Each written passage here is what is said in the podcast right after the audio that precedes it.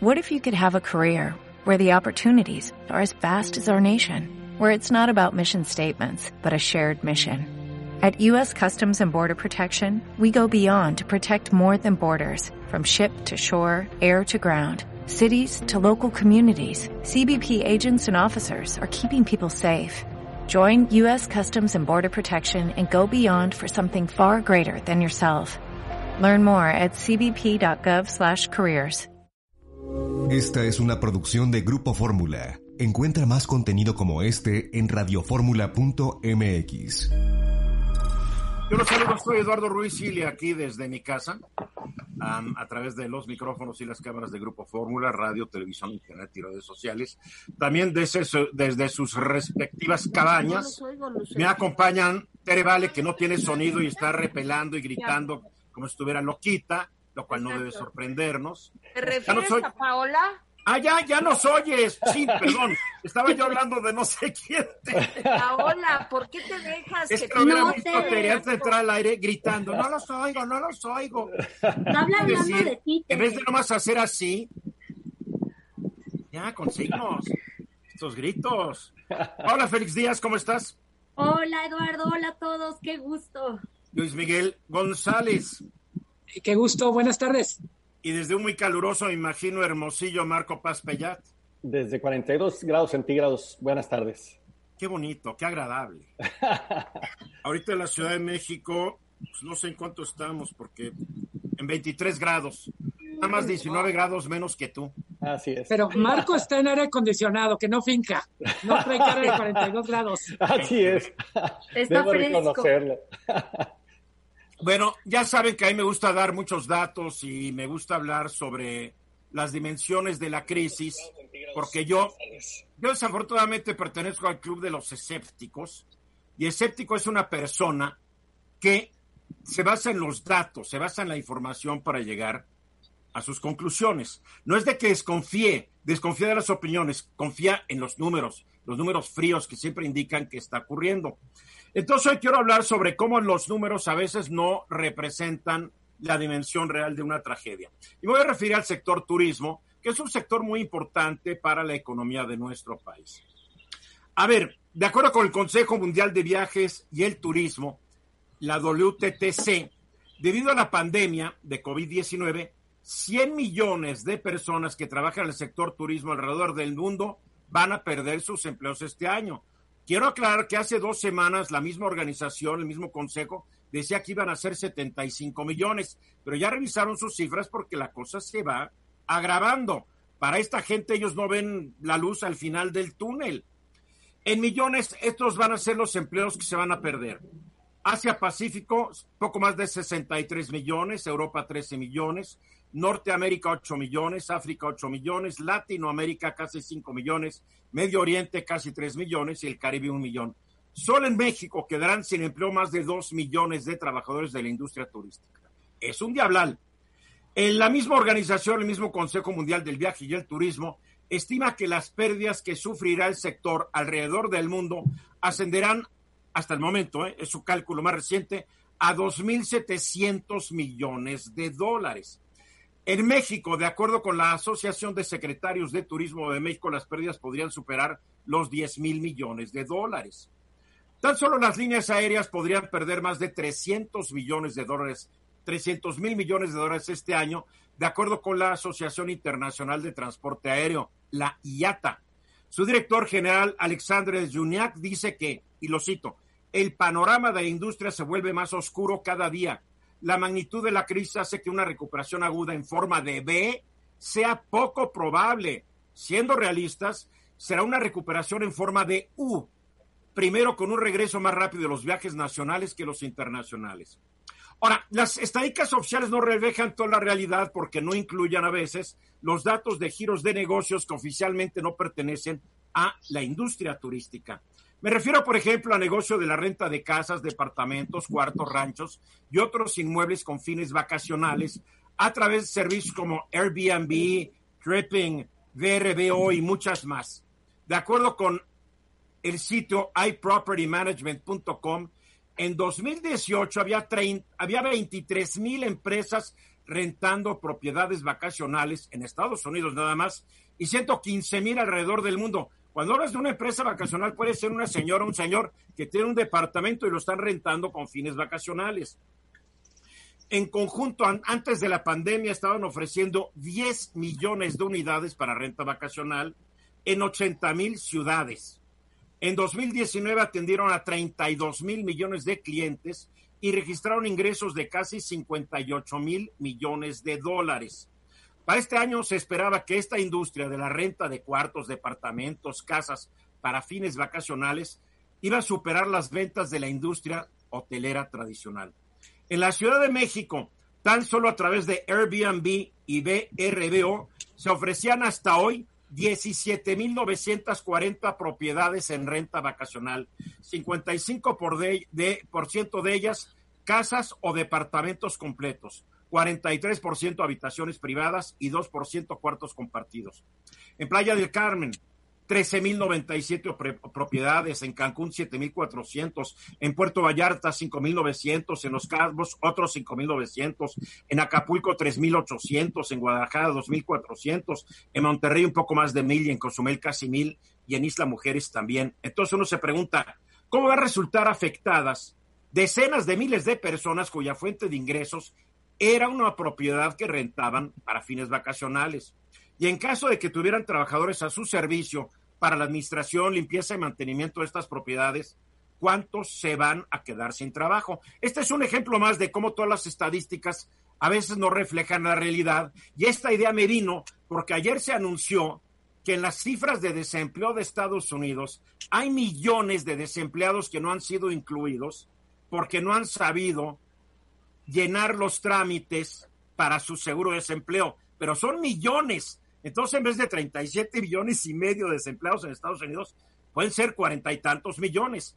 O sea, los números no mienten, pero a veces no te dan toda la realidad de la situación. Es un ejemplo más, el del turismo. Pues, bueno, a ver, voy a, quiero hacer una, una aportación con números, con datos, como lo que estás tú diciendo, Eduardo, y de todos los datos que diste. Al final es una realidad que nadie puede ocultar la afectación en materia turística ha sido grande, muy grande a nivel, no solamente en México, a nivel internacional, es una realidad. También hay datos que varían mucho desde organizaciones, desde secretarías de turismo, porque también he estado empapada en el tema y viendo todas estas cifras, pero también hay una realidad que dentro de tu artículo mencionas, que es el turismo se va a reactivar en la parte nacional. Y quiero dar un dato interesante. Sí, lo sabemos. ¿Y sabes qué? Porque como ya dijo tu jefe, la crisis es transitoria. Nada más que yo quiero que me digas cuándo se va a reactivar. Ahí te va. Porque ahí está la cosa. Eso, ese verso, díselo a la gente que se quedó sin empleo. Pero este es un tema eh, que es una realidad. Por ejemplo, Grupo Mario ya adaptó una campaña de cómo van a hacer sus servicios dentro de los hoteles, como si ya fuera un hospital de limpieza. En Estados Unidos. Oye, todo está muy bien. Paola, es que entiende, una cosa que Mario te anuncia algo y otra cosa que los consumidores lleguen. Ojo, una cosa es una cosa.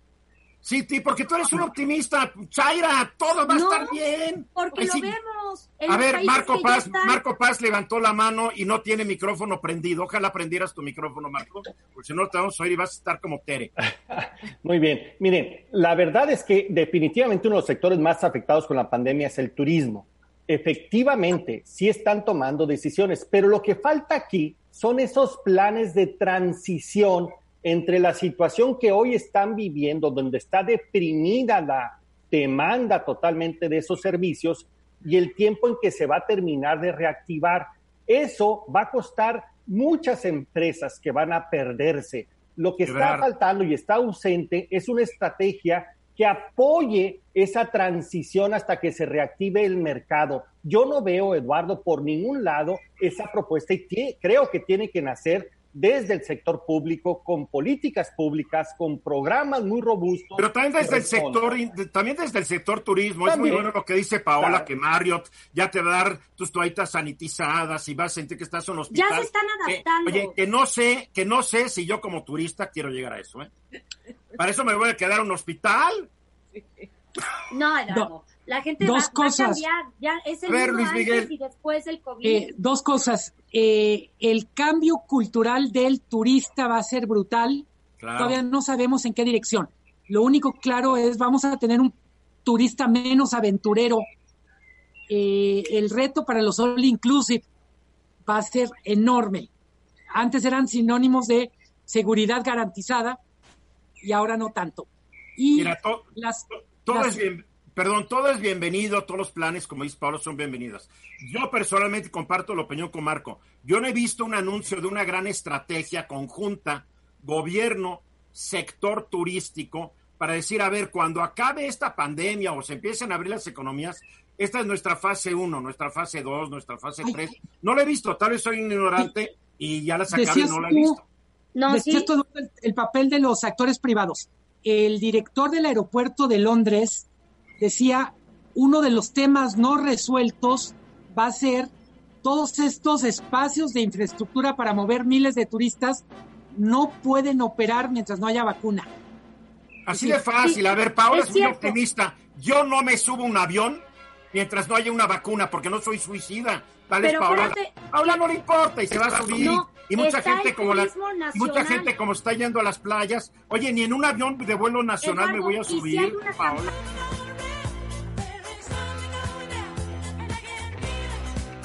De regreso, 15 minutos faltan para la hora. ¿Vieran todo lo que ocurre cuando no estamos al aire? Tere Vale me amenaza que no sé qué, un enchinador de no sé qué. En serio, después saca un ventilador Les que no sé de dónde se sacó el ventilador. las pestañas de aguacero, así. Entonces le digo que se burla de mí porque en el corte me estoy enchinando las pestañas. Y Pues Qué digo, mal gusto, "Dile estás como las señoras que van en el coche arreglándose. Hazlo, hazlo antes de salir al aire. Pero no estoy en el coche, oye. ¿Por qué tenemos que corte". estarte viendo ahí con tu chunche? A ver, Bueno, ahorita me voy a poner el ojo y las mascarillas, la dentadura y todo para que veas cómo mejoro. no, ver, pues da- ¿cómo va un viejo dicho? Dale la burra, ¿Cómo va un viejo dicho? Dale la burra al trigo cuando insistes e insistes e insistes en algo. exacto. Porque de nuevo el presidente López Obrador insiste eh, en que mediante una consulta popular se haría una investigación a los, a los expresidentes, incluyendo Salinas, que caray, que yo me acuerdo de Salinas dejó de ser presidente hace 26 años, ¿no? Yo quiero, ya no le alcanza, en, en el 94, Sí. Son Ya 26 años, si no me falla la, la- la matemática. Ya, creo que ya no hay un, ya prescribieron todos los delitos, pero Salvo- alguien que se lo, ¿eh? Salvo los que sean de lesa humanidad. Bueno, Esos no prescriben. Pues cuál está, nadie lo ha acusado de un delito de lesa humanidad. No, no, Digo, no. entonces. Este, Digo, déjenme platicar. A ver, Tere, A ver, antes de que me vayan a interrumpir, este, voy a aprovechar mucho estos primeros minutos. Miren, a mí lo que me preocupa mucho de lo que declaró ayer el presidente es que la justicia y la ley no está a consulta. No puede ser que ahora para decidir si se hace un juicio político a no sé quién, a mí no me importa quién, a lo mejor son todos culpables o a lo mejor son todos inocentes. Para eso dice que vivimos en un estado de derecho y veo que se está lesionando profundamente el estado de derecho, más de lo que estaba. Antes de que Eduardo me diga que antes en el pasado y los priistas y los panistas era un estado de derecho muy regularcito, yo coincido. Pero esto de que se decida como un li- linchamiento público si se establece un juicio o no en contra de una persona, me parece gravísimo y me parece que no debemos pues de avalar con nuestro silencio una medida de este tipo, porque me parece que esto sí es el fin pues de todas las reglas. O sea, volvemos a las cavernas en donde, a ver, ¿ustedes creen que vale la pena que se le haga un juicio a Salinas? Claro, bueno, en las redes sociales ayer ya iban con antorchas casi, como en las películas del santo, este, pues listos para poner la hoguera. Ahora, a mí si los señores son culpables, si son unos rateros, si hay un debido proceso y se les prueba o comprueba, y no solo a Salinas, a Fox, a Peña, al eh, señor eh, Calderón, si se les comprueba que son culpables, oye, pues que se pruebe y que se haga un juicio, pero de a de veras. pero someter esto a una consulta, que hablemos claro, de lo que se trata esta consulta es de linchar a estas personas. Nunca estaré a favor de los linchamientos, nunca lo he estado. Y no me parece que la justicia se hace por una turba enardecida y liderada por un hombre, pues que quiere eh, seguir trabajando, digamos, en su proyecto a costa de lo que sea. El atropello a las leyes me parece gravísimo. No soy abogada, pero creo que no se necesita ser abogado para entender esto. Y lo que debería de haber es un apoyo al revés a que nuestra ley y nuestra justicia, los ministerios públicos, los temas que tanto ha tratado Bernardino Esparza y todos los abogados que trabajan contigo, Eduardo, pues me parece que debería de haber al revés un fortalecimiento. Este tema lo hemos tratado antes, Tere, hace algunas semanas o meses tratamos de que la ley de la consulta popular es muy clara. Número uno, tiene que ser un tema que afecte a la población un tema importante que afecta a la población. El tema importante no lo determina el presidente ni Dios Padre. Hay temas que son importantes. Número uno, se tiene un grupo de ciudadanos lo tiene que someter a consideración de la Cámara de Diputados. La Cámara de Diputados tiene que aprobarlo. Lo tiene que aprobar después la Suprema Corte de Justicia. Este no es un proceso nada más así. Y sí me preocupa porque estamos regresando a épocas como de Stalin, ¿no? Donde Stalin te acusaba de no ser suficientemente patriota y te mandaba al paredón. Yo creo que tenemos que superar eso. Marco Paz. No, nomás un, un comentario. Este, nada más hay dos ejemplos de que las cosas no pasan así. Ahí está el aeropuerto eh, de Texcoco, cómo se canceló, y ahí está recientemente la planta de Baja California. Y todo se decide a través de consultas a modo. Y ya. Marco Paz. Yo lo que diría es que no es un tema a discutir. Si hay un tema que hay que llevarlo frente a la justicia, que se aplique la justicia tal cual. Pero ahorita la agenda en nuestro país tiene que enfocarse a la emergencia económica y social y de salud que estamos viviendo. No hay tiempo que perder. Me parece que ahorita distraernos con estos temas puede ser de un alto costo para nuestro país. Yo pediría de favor que nos pusiéramos a pensar cómo vamos a sacar adelante a todas esas familias que están perdiendo el empleo y que no están llevando ingreso y que no ven una perspectiva para los próximos meses. Estamos hablando de 7, 8% de disminución del Producto Interno Bruto este año y probablemente algo similar el siguiente tenemos que actuar con oportunidad, no podemos estarnos distrayendo en estas discusiones que no llevan a ningún lado más que a la política y al interés de unos cuantos. Más bien no deberían estar distrayéndonos. Luis Miguel González. Eh, un poco yo en contra de lo que dice Marco, yo no creo que, o sea, creo que si hubiera división de poderes, unos podrían estar trabajando en esto, si la Fiscalía General de la República, etcétera. Yo insistiría en lo que dice Tere, la importancia de que haya un proceso jurídicamente impecable, que sea ejemplar. México tiene, yo diría, la malísima, la malísima tradición de no, de no juzgar a ningún expresidente. Pero me parece que romperla no es a través de un linchamiento, sino de un juicio que sea ejemplar en todos los sentidos. Respeto al derecho, etcétera. Eh, por desgracia, Marcos, si solo nos enfocáramos a la pandemia, habría un montón de temas relevantes que tendrían que esperar a que esto acabe. Y francamente creo que hay mucha gente que puede hacerle ese trabajo y dejar que los que saben de la pandemia hagan el suyo. Que lo hagan.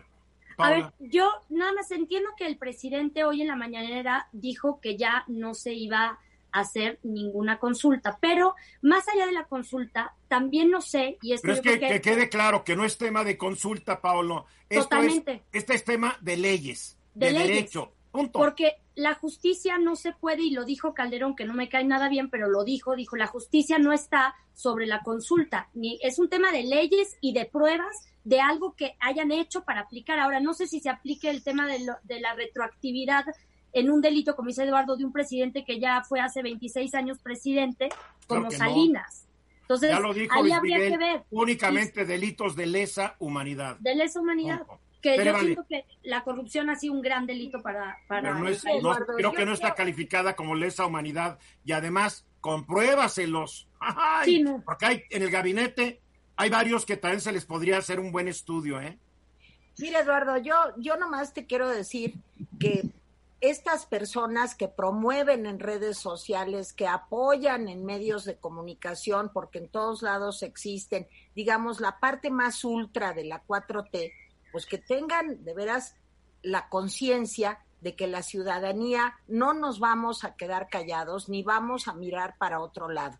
Me parece que la defensa del Estado de Derecho es algo muy importante en nuestro país y me parece que los verdugos de hoy podrían ser las víctimas de mañana. Ahí está el caso del terror después de la Revolución Francesa y cómo los que decían, y este a la guillotina y el otro también, terminaron también sin cabeza. En todos los temas autoritarios, los, los juzgadores acaban siendo los juzgados y los cortadores de cabeza les acaban cortando la cabeza. Esto lo hemos visto en todos los países. Y pobre país cuando la justicia es por consulta. Pobre país. Porque mañana yo voy a pedir una consulta contra alguien porque me cae mal o porque quiero no que... No. no, no, no, ¿dónde estamos? Yo creo que el presidente debería ser más serio en su comentario y decir, ¿saben qué? Eso le toca a la Fiscalía General de la República, a mí ya no vengan con eso. Pregúntenselo al señor Gertz Manero. Yo no soy el fiscal general de la República, yo no soy el poder judicial de este país. Fin de tema. Punto. Sí, Luis Miguel. De manera muy breve, me, no me gusta el silencio de la Suprema Corte en este tema. Me encantaría que hubiera un pronunciamiento, porque como quiera que sea, nosotros lo decimos como amateurs, pero la voz del Poder Judicial, la voz más autorizada sería la Suprema Corte. Creo que la más autorizada, Luis Miguel, es lo que dice la misma Constitución. Ahí está muy claro. Sí, totalmente. Lo que pasa es que en este Pero, país la gente no lee la Constitución. Nosotros ahí tenemos un constitucionalista, es Bernardo Esparza, Pero... que, nos, que nos diría muy fácilmente por qué lo que pro, pro, pro, propone el presidente es totalmente inválido. A ver, Eduardo, siento, el pre... vale, tenemos que ir a mensajes. Tú ya viste el papelito sí, de que tenemos que ir a un corte. Está Nos para vamos a un corte y regresamos al ratito. Gracias. Ahora aquí estamos de regreso. A ver, esta presión de Estados Unidos, mi querido Luis Miguel, para que abramos la economía mexicana y fundamentalmente en aquellas industrias que sirven y atienden y abastecen a importantes industrias estadounidenses, empezando por la industria de la defensa. ¿Qué va a hacer México? Porque el otro día el presidente como que dijo, y Marcelo Ebrard dijeron, nosotros haremos lo que tenemos que hacer pero ya estoy empezando a temer que el que va a dar las órdenes es Donald Trump. A ver, creo que una parte de la presión de Estados Unidos es legítima en términos de decir, hay una cadena de producción integrada en, en América del Norte que está interrumpida. Hay listas de actividades esenciales de Estados Unidos que no corresponden con las de México. Si no hubiéramos tenido evidencias, por ejemplo, publicadas por el New York Times a principios de semana, que algunas de las maquiladoras han tenido problemas de coronavirus, probablemente el tema no estaría tan álgido. Lo que creo que tenemos que pensar es, en pocos temas va a ser tan importante este encontrar el equilibrio entre las necesidades de salud y las necesidades de normalidad económica como esta integración de cadenas de valor. Hay muchos empleos en juego, mucho, mucha generación de riqueza, pero lo cierto es que todavía no está claro, y lo decías muy bien tú, Eduardo, no está claro cómo va a decidir el gobierno, con qué criterios y qué tan transparente va a ser. La economía sí necesita que se reabran los sectores. Los trabajadores tienen derecho a saber que no corren riesgos si vuelven a trabajar. Yo diría que la opinión pública tiene todo el derecho, tenemos todo el derecho, decir, la decisión se toma con lo mejor de los dos mundos.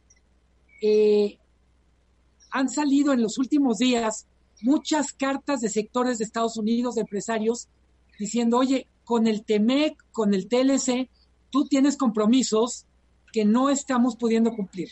Pero también han salido muchas denuncias en industrias completitas de Estados Unidos, como los dueños de estas industrias no le dieron a sus trabajadores lo más mínimo para protegerse contra el coronavirus y no solamente están enfermados, están muriendo muchos, la industria de la carne, muchas manufacturas, etcétera, etcétera. A mí lo que me molesta es esto, Luis Miguel y compañera Teresita y camarada Paola y Marco Paz. Lo que a mí me preocupa es que en la guerra contra el narco México pone los muertos. Y ahora para reactivar la economía de Estados Unidos también tenemos que poner los muertos.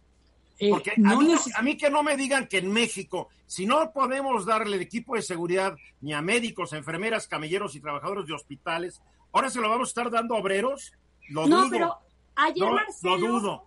ayer Marcelo Luis Miguel comentó, justamente le hicieron esta pregunta que si iban a reactivar. ¿Quién es estas- Marcelo, por favor? Porque- Marcelo Ebrard, el Ah, canciller, tu amigo.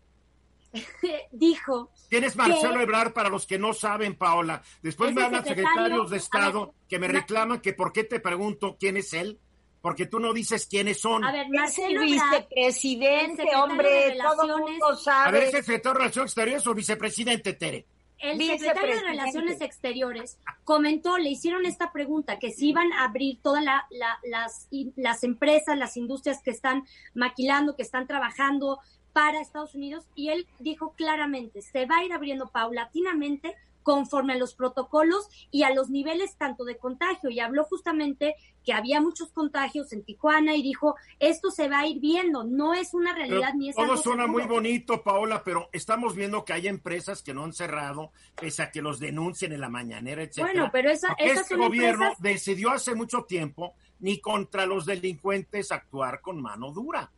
Entonces, quien infringe la ley, un reglamento, pues es besos y abrazos. Bueno, ya no es besos y abrazos porque hay COVID, pero a ver, Sí. a ver, son virtuales. Mi punto es, es una de las grandes decisiones de las próximas semanas y se tiene que tomar, estoy de acuerdo, pero seguridad Y- para los y trabajadores. México no aguanta en este caso una decisión con brocha gorda, va a tener que ser caso por caso. Creo que tiene que haber una transparencia que no ha habido en mucho de esto de- del proceso económico alrededor del coronavirus. ¿Por qué tal empresa? ¿Cuál es el récord que tiene? ¿Qué equipo tiene? ¿Qué garantías dan? Por región, por industria. La presión de Estados Unidos es monumental porque simplemente México es parte de la fábrica de Norteamérica y Claro. si México no produce, allá no pueden producir. De acuerdo. Ojo, lo que está en juego es si México lo hace mal, puede sentar un muy mal precedente en el caso de confianza con el TEMEC, pero también si lo hace mal puede generar un precedente en lo social, que por, como dices tú, que por presión de Estados Unidos, literalmente mandó a algunos trabajadores a una situación de riesgo que no debieron estar. Es una decisión bien complicada. Lo es. Yo espero el máximo de transparencia, el máximo de información para poder hacer un juicio objetivo de lo que está pasando. A ver, Marco Paz. Yo, yo creo que hay una realidad que se está imponiendo y que es esta integración que tenemos con Estados Unidos dentro de un mercado que tenemos que defender porque el mundo ya está reabriendo la economía y tenemos que competir, no nos podemos parar. Pero la decisión efectivamente tiene que ser muy bien pensada y tiene que ser a partir de un criterio técnico, no político, no bajo presión, técnico donde balancee la parte de la salud para garantizar que hay las condiciones mínimas, porque un rebrote podría ser fatal y ahora sí podríamos afectar la cadena de suministro y eventualmente la posición de estas empresas. Y por otro lado, cuidar lo económico, porque ya tenemos que buscar ingreso para las familias y tenemos que empezar a ver después más allá de la pandemia. Y es, eh, tenemos que empezar a El luchar. problema es que todavía no entramos a lo más fuerte de la pandemia. Aquí ya de repente ustedes están hablando como que ya se acabó la pandemia, ¿ahora Claro, qué hacemos? pero no, ¿dónde- todavía no entramos a lo más álgido de la pandemia. acuerdo. Y yo nomás quiero aclarar, muchas de esas maquiladoras no tienen ni, ni extinguidores contra incendios funcionales. Y ahora les vamos a confiar la salud de los trabajadores. Bien, sí, Sí. Tere, vale. Mira, yo lo que pienso es que partimos de la, de, de- de la nada, porque no existe en México realmente cifras claras de en qué momento estamos, qué está pasando, cuál es la perspectiva en las próximas semanas. O sea, perdón, pero los datos son muy limitados por la cantidad de pruebas que se han hecho en México. Y ahora cuando le piden a López Gatel que dé datos, dice el lunes se los doy, Sí, pero no, dice de da. qué año. y no los da. Entonces, ¿cómo vamos a saber, cómo vamos a dimensionar, cómo vamos a conocer cuál es la línea base de la que estamos partiendo para ese análisis uno por uno que me parece muy acertado de Luis Miguel? Estamos a oscuras. El señor Trump ya tuvo casi la desfachatez de decir, bueno, pues se van a morir algunos, pero pues bueno. No, ya pues, dijo, no, antes, hace dos semanas dijo 60 mil, pues dijo 75, ahora está diciendo 100, porque le vale madres cuántos se mueran el señor Trump. Dice, bueno, ni modo, tenemos que abrir la economía y que se mueran unos más. Así Digo, es. estás, estás Estamos- hablando de vidas humanas. abonando lo que dice Tere, estamos llegando al momento de tomar decisiones sin tener todos los elementos de juicio. Correcto. Eh, no nos van a esperar meses a que tomamos la decisión de abrir o no. La, la petición de Estados Unidos es que en algunos casos se abra la cadena automotriz tan pronto como la semana próxima. ¿Y sabes por qué no se van a tomar las decisiones con todos los elementos en la mano? Porque en Estados Unidos se están decidiendo estas cosas con criterio científico. Se está decidiendo por puro criterio político y los estados que primero abrieron son los republicanos que están es. desesperados de que no sea reelecto Donald Trump. Ese es el único criterio y México va a dar los muertos para que este pelos de lote lo reelijan. Es Ahí están los, los estados en donde sigue habiendo más contagios, Iowa, este, Georgia, eh, Si tú Wisconsin. quitas Nueva York, el resto de Estados Unidos va para arriba. Así ah, es. claro, las cifras generales, gracias a Nueva York ya se aplanó la curva.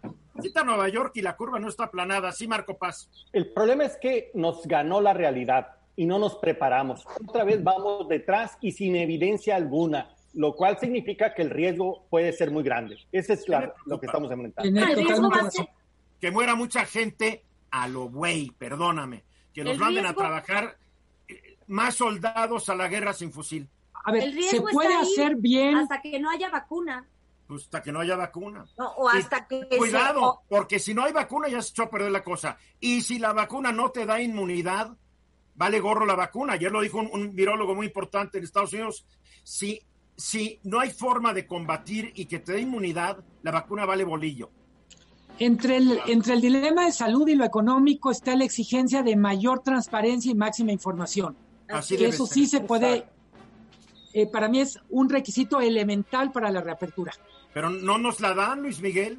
Ay, no. Ahora, sí la dan todos los días. miren, No, no, si no que se- tú le quieras creer es muy tu derecho, pero tienes derecho a tener tus opiniones, no a tener tus propios datos, mensajes. Bueno, apaga, apaga tu tele o tu cámara y nos vemos al rato. Una nota amable, Tere, después de todo lo que estamos escuchando, que ya vivimos con bastante tensión y presión, estas son Pero tú no, iniciativas. Paola, porque tú tienes fe en que todo se va a arreglar bien gracias a nuestros líderes. Yo Pero a ver, sí, A ver, una cosa. am, traes un tema bien interesante de un festival de cine global a través de YouTube. Eso me gustó mucho. Se ve Sí. padre. Porque ya me cansé de ver todas las series, ya no tengo series nuevas que ver. A ver, es un tema innovador. La, la plataforma se llama, el movimiento se llama We Are One, que no se confunda con lo que en su momento hizo Lady Gaga, que este All Stay at Home Together, pero este, esta, este, este movimiento va a juntar a todos los festivales internacionales de cine, sobre todo los 20 más importantes del mundo, el Festival de Venecia, el Festival de Florencia, el Cannes, el Festival de Cine de Nueva York, eh, ¿qué otro? El de Toronto, San Sebastián, va a estar también México presente con su Festival de Guadalajara. Este festival va a durar 10 días, va a ser gratuito, no solamente va a ser música, películas, va a haber eh, conversatorios, va a haber comedia, va a haber música. Son 10 días de actividades en un esfuerzo importante con este colectivo gigante de productores, de artistas, pero también tiene una causa social porque eh, vas a poder hacer donativos que se van a ir a la OMS y también a, a las, a ciertas localidades. Entonces, creo que son noticias eh, importantes. ¿Por qué? Porque el cine como una herramienta de transformación, como una herramienta para inspirar, siempre ha, ha- ha funcionado. Y creo que en este momento es una herramienta importante para todos de buscar este, este, esta actividad como una salida a lo que estamos viviendo. Y también dentro de todas estas actividades se han venido sumando otras que ahorita después de que, de que Tere me interrumpa, no, de que Tere intervenga, puedo contar que son actividades que también se vienen dando a través de plataformas digitales. Por ejemplo, ya estamos muy cerca del Día de las Madres y también va a haber actividades de artistas mexicanos, de colectivos que... No más quiero aclarar, porque no nos dijiste, yo me quedé preguntándome, este Festival del Cine We Are One empieza el 29 de, mayo, dentro de justamente dos semanas. En dos semanas, 29 de mayo hasta el 7 de junio, y el, es la magia del cine, el talento y el, y el poder creador, inspirando a todo el mundo a hacer acciones a favor de los médicos, de los doctores, de la gente que está allá afuera, que muchas veces no tiene con qué comer, que son todas estas acciones que hemos visto en redes sociales de la solidaridad, no solamente en México, en otros países, que la propia ciudadanía tiene. ¿Les gusta la onda? ¿Les gusta la idea o no? Sí, está espectacular.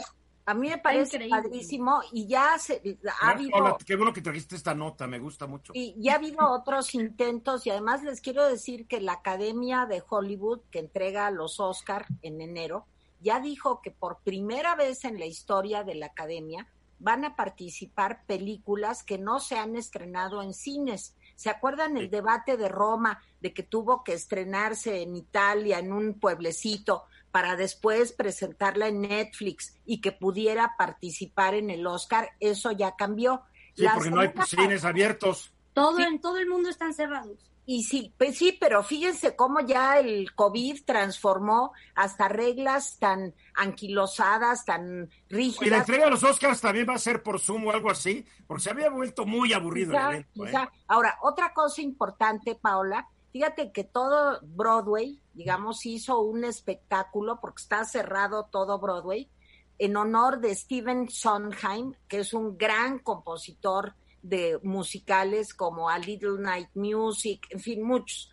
Y en ese festival, que también fue para donar, yo tengo la liga, se los mando con mucho gusto, estuvieron grandes estrellas. ¿Ya acabó? Ya, fue un día. Fue un día, un especial. Avisan ustedes esas cosas. ¿Por qué no nos dijiste, Tere? Pues por Sonsa, estuvo sí, Estoy de acuerdo, sí, Estuvo grandes estrellas que han trabajado en Broadway y también están haciendo eso. Y yo creo que es el futuro, Marco. O sea, sí, se está. Es, futuro. es más, se van a hacer algunas cosas parecidas en México, ¿no, Paula? Se van a hacer, bueno, el 10 de mayo, que ya estamos a unos días que sea Día de la Madre, también va a haber actividades para poder disfrutar ese día. Algunos familiares están con sus papás, otros no, no se pueden ver. ¿Y qué, va, qué acciones va a haber? Voy a contar tres para, para no perder, porque hay muchas. Una, Alejandro Fernández va a dar un concierto por medio de una página que es ah, victoria.méxico. ¿Va a ser gratuito o lo va a cobrar? Es gratuito, pero el patrocinador es Cerveza Victoria y a partir de las 5 en Ahí te mando la factura al rato, Paola, gracias, sí lo van a poder, lo van a poder ver. Y el otro es Manzanero y Susana Zabaleta van a dar también en sus redes sociales personales, van a dar también un concierto, pero también hubo una iniciativa de la Secretaría de Cultura de la Ciudad de México con el gobierno, que es eh, de corazón a corazón, que es un concierto, va a iniciar desde las 12 de la noche con las mañanitas, el Buki va a estar ahí, o sea, se van a ir sumando diferentes artistas. ¿Está vivo también, el Buki todavía? Sí, ha Oye, no es tan viejo. Es que ya hace años que no voy a hablar de él. Ha ser como de mi edad, un muchacho. Por eso ya, yo ya, lo, yo ya me lo imaginaba ya ido. Bueno, son tres actividades que les recomiendo para que vean el domingo, para que disfruten este día, estén con sus papás o no, que le puedan avisar a su mamá, que les manden las ligas, porque luego es difícil, hay gente que todavía no sabe meterse bien a las páginas. Entonces, buscas la liga, se la mandas a tu mamá y que lo pueda ver como regalo Así no tienes que mandar flores, no tienes que mandar chocolates. ¿Con quién más, Paola? ¿Con el Buki y con quién más? Van a ser varios artistas, más de 20 artistas. Ahorita ya la cartelera, o sea, ya presentaron hoy en la mañana el programa. Al rato yo en mis redes voy a poner también la liga y le voy a decir a Eduardo que también lo suba a sus redes sociales y ahí van a poder corazón a corazón, de corazón a corazón, que es esta iniciativa del gobierno de la ciudad para dar cultura y dar este regalo a todas las madres de México. ¿Cómo ven? Yo Marco iba a decir algo, lo interrumpí. Yo y Alejandro Fernández voy a ver porque ya se había desmejorado mucho, pero si ya otra vez está bien, pues sí lo voy a ver. ¿Que ya no le salía la voz o qué? No, estaba como apachurrado, perdió músculo, o sea, ya no estaba tan bien. Pues ya es la edad, también, ya no era un jovencito, ya. Por favor, es muy joven, es, un, es un chavo todavía, ¿qué edad tiene? Alejandro Fernández 60, ¿no? cincuentón, Pues es un chavo. Ah, es un chavo. Paola es, una párvula. Paola es del kinder. Es un chavo ruco. A ver, Marco. Yo, creo que de las cosas que están saliendo de esta pandemia son estos nuevos modelos que van a modificar industrias y la cultural se ve que se está moviendo, ¿no? Y lo que creo que toma mucha fuerza cuando se combina la parte de la cultura con la parte de solidaridad, eso toma mucha fuerza y eso está dando grandes lecciones alrededor del mundo y ojalá que en México empezáramos a crear movimientos así. Necesitamos buscar movilizar a nuestros artistas, a nuestras mejores hombres y mujeres para que sean solidarias y buscar fondos para apoyar a mucha gente que la va a ver muy difícil y no hay otra forma más que la sociedad unida trabajando a favor de esa gente. Hay que decirlo, somos un pueblo bueno y una gran cultura de culturas milenarias que lo único que le damos es cierto. son algunas cosas alimenticias, pero la verdad es que yo no he visto muchas manifestaciones como las veo en Europa. no, claro que sí. A ver, Perdón, de manera muy breve. Eh, no solo en el caso de la comunidad cultural es la solidaridad con médicos, la urgente solidaridad con la base de la pirámide de esa propia comunidad. la pensamos en artistas y pensamos en grandes nombres que castos son ricos y famosos, pero la gente que trabaja alrededor de ellos la está pasando muy mal en la mente que no hay fuentes de ingresos. Estoy pensando en músicos, escenógrafos, tramoyistas, iluminadores, toda esta gente no está ganando un peso. Es, es de, creo que es en este momento uno de los de los gremios con situaciones más precarias. Exacto. Y, Mira, ojalá la solidaridad, llegue para ellos. ustedes nada más dicen que todo Broadway está cerrado, pero aquí en México que tiene una actividad teatral muy importante de todo tipo, desde los musicales hasta obras, digamos, con autores de vanguardia, todo está clausurado, todo está cerrado. y yo es la ruina de, de, un área muy importante del entretenimiento. ¿eh? A ver. Y para eso, y, después suprimen un, un, fideicomiso que tenía como propósito promover las artes, pues no ayuda mucho. ¿no? A ver, yo quiero. Para concluir, Paula. Tere me está diciendo quién iba a estar. Entonces, a ver, las mañanitas van a tocar los mariachi, los garibaldis y estampas de México. Va a estar Tania Libertad junto con otros artistas como Pablo Milanés, Juan Manuel Serrat, Daniela Romo, Eugenia León, darán también ellos concierto. Va a haber una película, Una familia de tantas, producción mexicana del año 59, dirigida por Alejandro Galindo. David Soler, eh, David Silva, Marta Ruth, o sea, va a ser un, yo creo que al revés, Marco, en esta parte, Rod, yo creo que sí ha habido una explosión cultural en, en, en la Ciudad de México por su talento y su capacidad artística y creativa que, que tenemos. La realidad, no creo que estemos quedándonos atrás. No, pero no ganan dinero, Paola, ahí está la bronca. Bueno, ahorita estamos ante esta situación que ha afectado a todos. Pues, que no ganan dinero, digo, ¿de qué les importa que haya tanto desarrollo? Estás escuchando Eduardo Ruiz Gili. 31 minutos después de la hora. A ver, es un tema, es un tema que nadie se pone de acuerdo porque tiene que ver casi con la ciencia ficción. Pero es la ciencia ficción que nos toca vivir a todos. ¿Cómo va a ser el mundo después de la pandemia? Hay gente que dice, ah, vamos a regresar a la normalidad. Ahorita estoy viendo en Florida las playas atiborradas, la distancia social Cero. En las últimas 24 horas, 819 casos más de COVID y 20 muertos más. Eh, está bien. Para esta gente que se va a las playas, pues el mundo de la pospandemia es como el mundo de la prepandemia. Pero no nos engañemos, las cosas no van a ser iguales. Pero es como que nos lleva a un campo de mucha especulación. Se nos está congelando, Eduardo, ¿ya vieron? ¿Estoy congelado? Sí. No. ¿Sí? ¿Ya, me, ¿Todos están congelados? ¿Ya me o no? Yo te veo bien. Igual. pues aquí no interrumpas, Tere, vale, por favor. Yo estoy al aire. Está mal Tere. Ay, Dios mío. Porque se congeló toda la pantalla. Estás congelada tú, vete, al refrigerador, Tere, vale. A Eduardo, ver, creo que tenemos un problema. No Tere, vale, puedes dejar de hablar, estamos al aire. Gracias. Eduardo.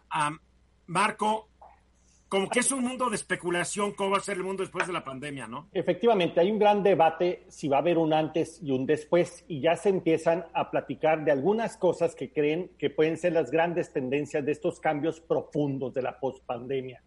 El primero que dicen es que puede haber cambios importantes en términos sanitarios a través de la cooperación global que va a haber, se va a dar sin precedentes. Ya está, por ejemplo, organizándose todo un conglomerado internacional para el tema de la vacuna. No solamente cooperar para producirla, una vez que, que se cree, cómo vamos a distribuirla si es que se crea. Y es que se crea.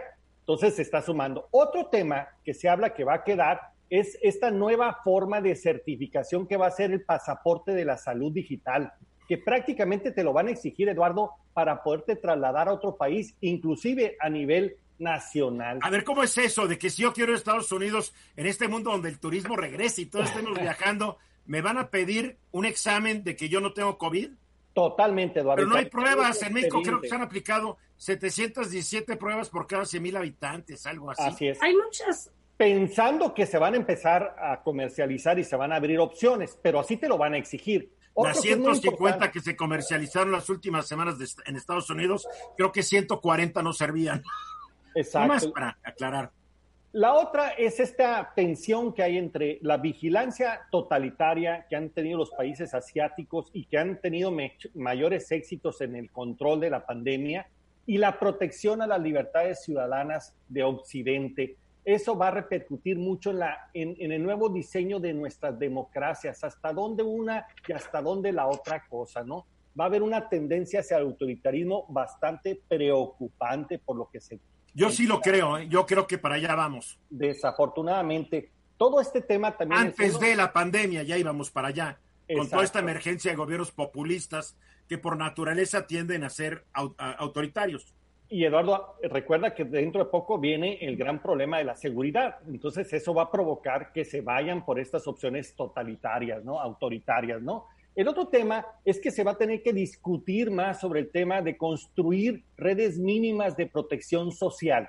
¿Cómo es eso? El que, tenemos que rediseñar todo el sistema de salud para que dé una mejor cobertura y calidad porque se dejó de invertir y tiene grandes problemas. Y el otro tema... Pero ¿cómo le vamos a hacer a un gobierno que dice que cada vez que hay un problema se, aprieta el cinturón? No le va a quedar otra, Eduardo. La presión ciudadana lo va a hacer. Y el otro es el tema del ingreso básico universal se está volviendo a discutir que la gente tenga un ingreso mínimo que le permita salir adelante. Pero para eso necesitas un país que cobre impuestos, necesitas un país que tenga finanzas públicas en serio. Y va a tener consecuencias inclusive en temas fiscales, va a haber nuevas discusiones. El teletrabajo, que va a modificar todos los esquemas laborales que teníamos hasta ahorita. Hay muchas vertientes sobre el mismo. El otro tema es... Esta a mí Tere ya me dijo que ella no piensa regresar nunca al estudio que hasta que no haya vacuna. Está más contenta viéndome por la pantalla que en persona.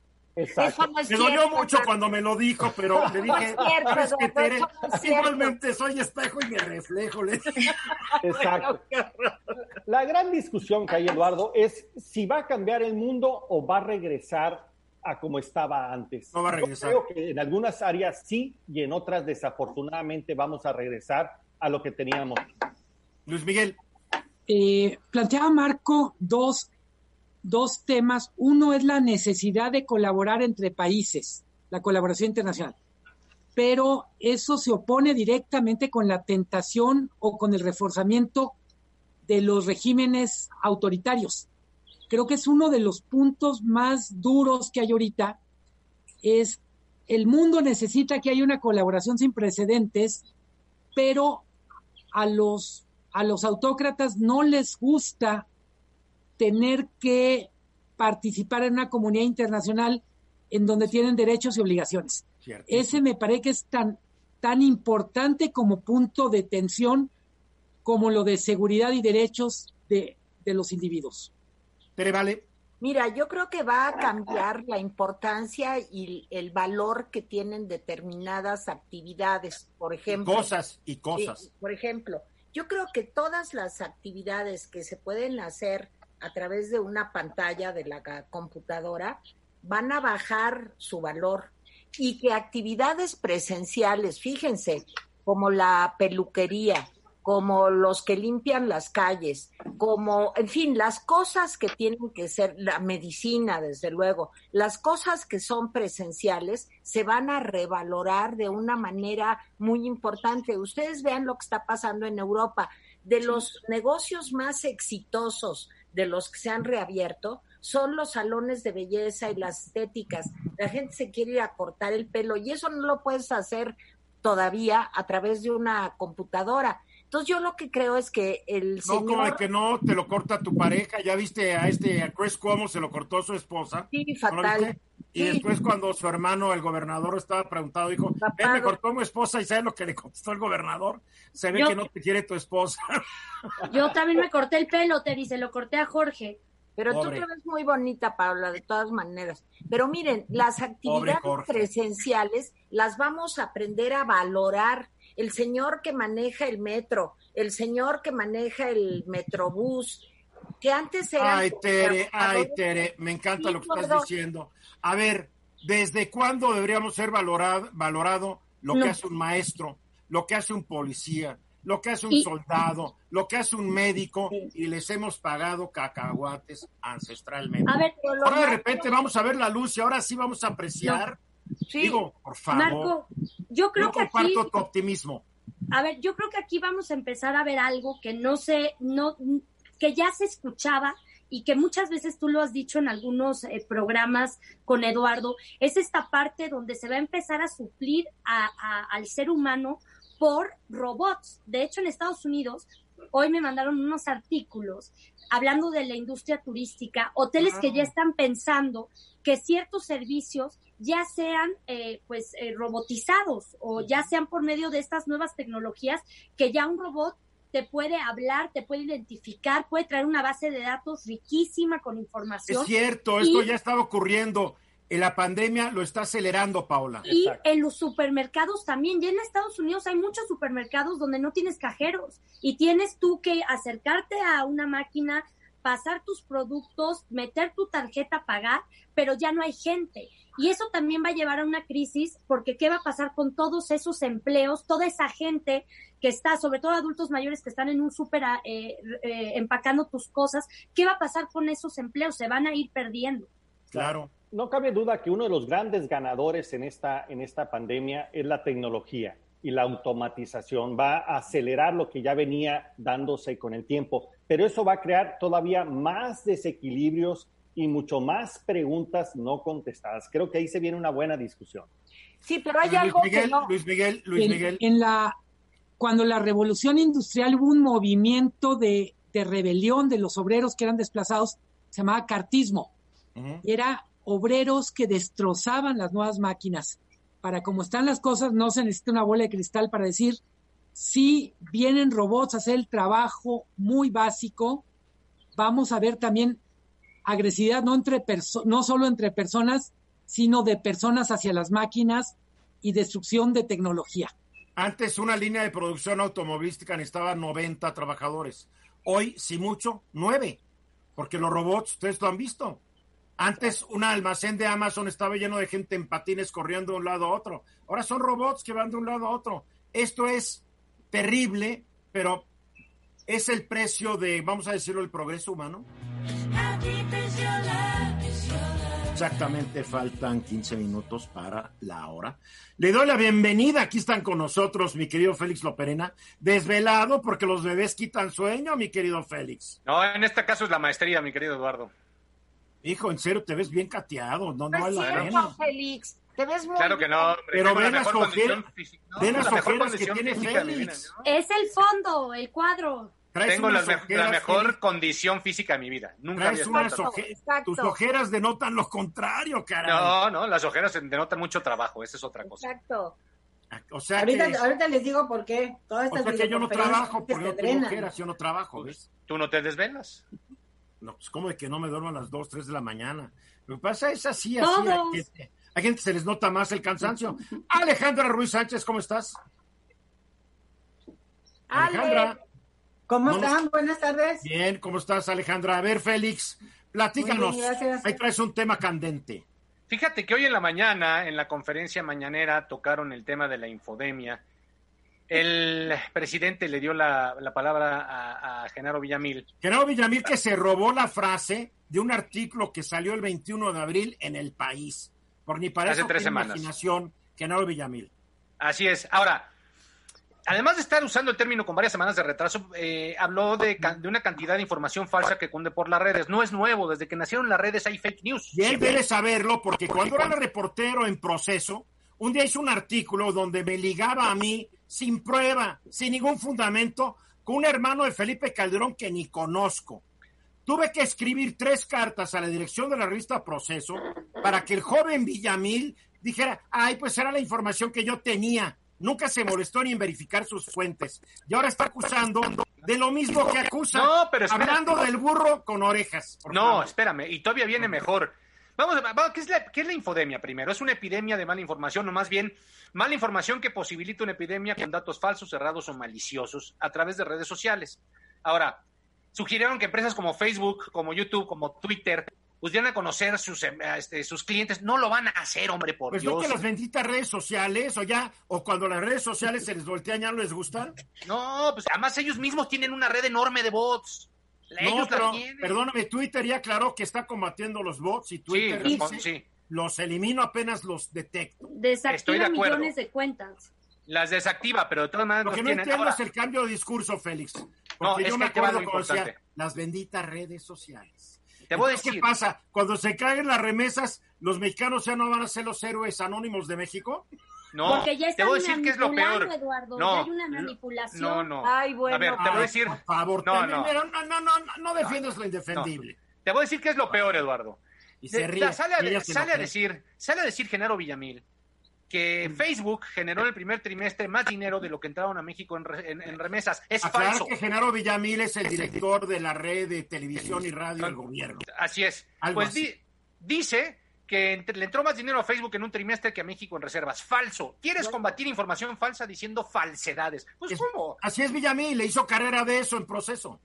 Ahora, entonces, si, si, si difundir información falsa es infodemia, me pregunto yo si se puede considerar infodemia la información difundida por el doctor López Gatel sobre la pandemia, porque todo es falso, los números de contagiados, los números de enfermos. Entonces es infodemia, ¿no? Infodem- Bueno, yo tenía otra definición, que infodemia era una epidemia de exceso de información, que puede ser veraz o, o- o falsa, pero ya es tanta la información que te enfermas. A ver, Tere, vale. Mira, yo creo que el tema que trae Félix es muy importante, porque la tentación de todos los gobiernos populistas y autoritarios es empezar a limitar la expresión, la libertad Claro. de expresión. Claro. Y eso es justamente Claro. lo que se trata de hacer.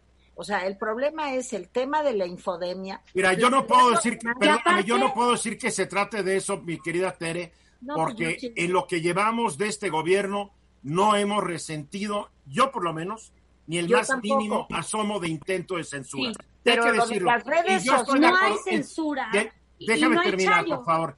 Tú, tú nomás vienes una vez a la semana. Aquí yo estoy diario. ¿Ok? Y la verdad es que el presidente tiene todo el derecho a decir lo que piense y a defenderse. También lo defiendo. Lo Sí. que no hay razón es lo que hoy hizo Villamil, de usar Claro. información falsa para acusar a los que él considera que son falsos. No, pero- Eso además- ya es caer en, en lo peor, caray. Sí, El gobierno está generando, el, el gobierno está generando lo mismo que se propone combatir. Entonces, pues ¿cómo? No, es, es- es- yo lo veo muy complicado, porque además también hubo una declaración del presidente que me pareció a mí muy desafortunada, que fue el tema de decir, híjole, Twitter me respondió ayer, pero la verdad es que no sé qué dice porque venía en inglés y entonces no sabía que, no supe qué me dijeron. Dije, no, pues, Tome unas- que tome unas clases No, y así. pero es pero- que, a ver, Oye, ¿no aquí- tienen traductores?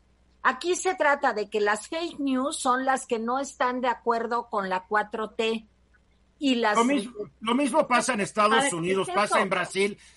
Te- mira, mi querida Paula, tienes que aceptar los gobiernos populistas como al que tú perteneces, cuando no están de acuerdo con los periodistas o los medios, los acusan de falsarios. Lo mismo hace el señor Trump, lo mismo hace Bolsonaro, lo mismo hace el señor Orban en Hungría. Yo, Aquí, así es, ver, y no hay que yo- asustarnos. a ver, no quiero, no quiero entrar en polémica, solamente Entonces, quiero aclarar entonces no hables. que el tema de la infodemia lo dijo la Organización Mundial de la Salud desde febrero cuando iniciaba el tema del COVID. No es un tema nuevo, es un tema que Entonces, ya ¿para qué venía. lo trajo hoy el señor Villamil? Ah, bueno, hoy hablo de eso, pero Porque no es un tema exclusivo de él. Y con información falsa. Sí, pero eso decir que, que, que, que lo de las remesas, comparar remesas con Twitter, Con Facebook. Por, porque además no es ni para comparar, uno es una empresa privada que se gana su lana, no paga impuestos, mejor que hablen de eso, de cómo iba de impuestos Facebook en todo el mundo. Eso es cierto, pero digo, ay, ay, ay, a ver Alejandra, ¿cómo va la educación? La educación, la verdad es que vamos bien, los niños, los niños van bien, este, se están conectando, están haciendo sus trabajos, pero fíjate que estamos viendo un, impacto de cansancio en todo el mundo, ¿eh? los maestros, y hemos hablado con, con empresarios, este, profesionistas, que este, este tipo de, trabajo que nos está obligando la pandemia, que es el famoso home office, nos está drenando muchísimo. Eh, hay mucho cansancio, hay mucho cansancio. Y una de las desventajas es que sabemos, sabemos que aproximadamente un 90% de nuestro proceso de comunicación durante una conversación es la no verbal porque estamos acostumbrados a leer al otro, ¿no? El, tus mensajes corporales son importantísimos, tus movimientos, nuestros gestos, las muecas, se pone el Yo a le veo todas las muecas que hace Tere muchas cosas. ¿Ves? Pues por eso las sabes leer, sabes hasta dónde. Ay, eso es bien importante. Tan limitado. es que a, pero no a mí me intriga esto del cansancio. ¿Por qué el cansancio? ¿No se cansaría lo mismo yendo a la escuela, subiéndose a un coche, a un camión, transportando, regresando? Mira, en primera, estás entrando a la casa de los niños. Están observando a los papás, hablando nada más de un maestro, ¿no? Te están observando papás. Antes tu salón era tu espacio, eras el rey y señor de ese espacio, es tu lugar en donde aparte te mueves constantemente y vas con un niño, vas con el otro, estás este, revisando una parte, das otra, eh, no hablas constantemente, dejas que ellos también participen. En esta cuestión de, la comunicación vía, vía Zoom o Meet o lo que estés usando, eh, tienen que tener sus micrófonos apagados y van, tú eres el que lleva ahí la batuta. Y no nada más tú entras a la casa de los papás y te están observando, también entran a tu casa. Es otra parte en donde tienes que cuidar si el perro, el gato, tu hijo, tu esposo, porque no todo el mundo tiene un espacio para trabajar la mayoría trabaja en el centro de su casa, que es la sala, que es donde mejor entra el internet, que esa es otra parte, se te congela, este, no pasa la voz, tu internet no está tan bueno. Sí, hoy, hoy a ti se te está congelando. ahorita, como ahorita. no sé dónde la tengas, pero está congelando mucho. ¿eh? No, muy pegado mi internet, porque eso pasa, eso pasa. Entonces sí, hay que hacer cosas hay que hacer cosas para que este estrés baje. Eh, nos tenemos que un poco acostumbrar, tenemos que leer de qué se trata y sobre todo ver todas las ventajas, ¿no? nos queda un minutito. ¿Qué están haciendo ustedes? Nos queda un minuto. ¿Qué están haciendo ustedes, Alejandra, para tratar de reducir ese estrés?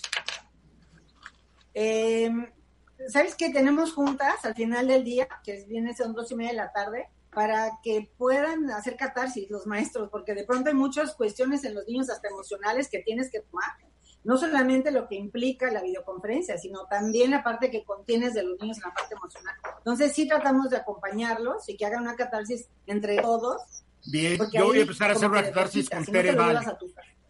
Exacto. Vamos a hacer una catarsis con Tere Vale. Nos vamos a conectar por Zoom solos, nos vamos a gritar, insultar, y al día siguiente vamos a estar así, hola Tere. No, qué pues importante. hay, que, hay que, aprender a, aprender a desaprender y volver a reaprender ahorita, ¿no? Pues mira, vamos viendo que la vida es un proceso de eterno aprendizaje. Esto tal vez está exigiendo un poco más de nuestras neuronas, pero ni modo, o te aclimatas o te aclimuelas. ya nos vamos, Alejandra Ruiz, gracias. Muchas Paola, gracias. mi chaira favorita. Vaya todos. Ay, Paola. Adiós, mi querido Félix. Nos vemos, Eduardo. Descansa un poco. Una, maestría no vale la pena un infarto.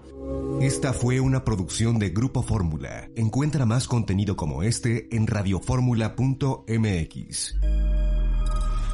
Como nuevo cliente de Western Union, puedes disfrutar de una tarifa de envío de 0 dólares en tu primera transferencia internacional de dinero en línea. Envía dinero a los tuyos en casa de manera rápida, fácil y conveniente. Visita westernunion.com o descarga nuestra app hoy mismo y tu primera tarifa de envío corre por nuestra cuenta. Aplican ganancias por cambio de moneda. No disponible para tarjetas de crédito y envíos a Cuba. Servicios proporcionados por Western Union Financial Services Inc. NMLS 906983 o Western Union International Services LLS NMLS 9069 85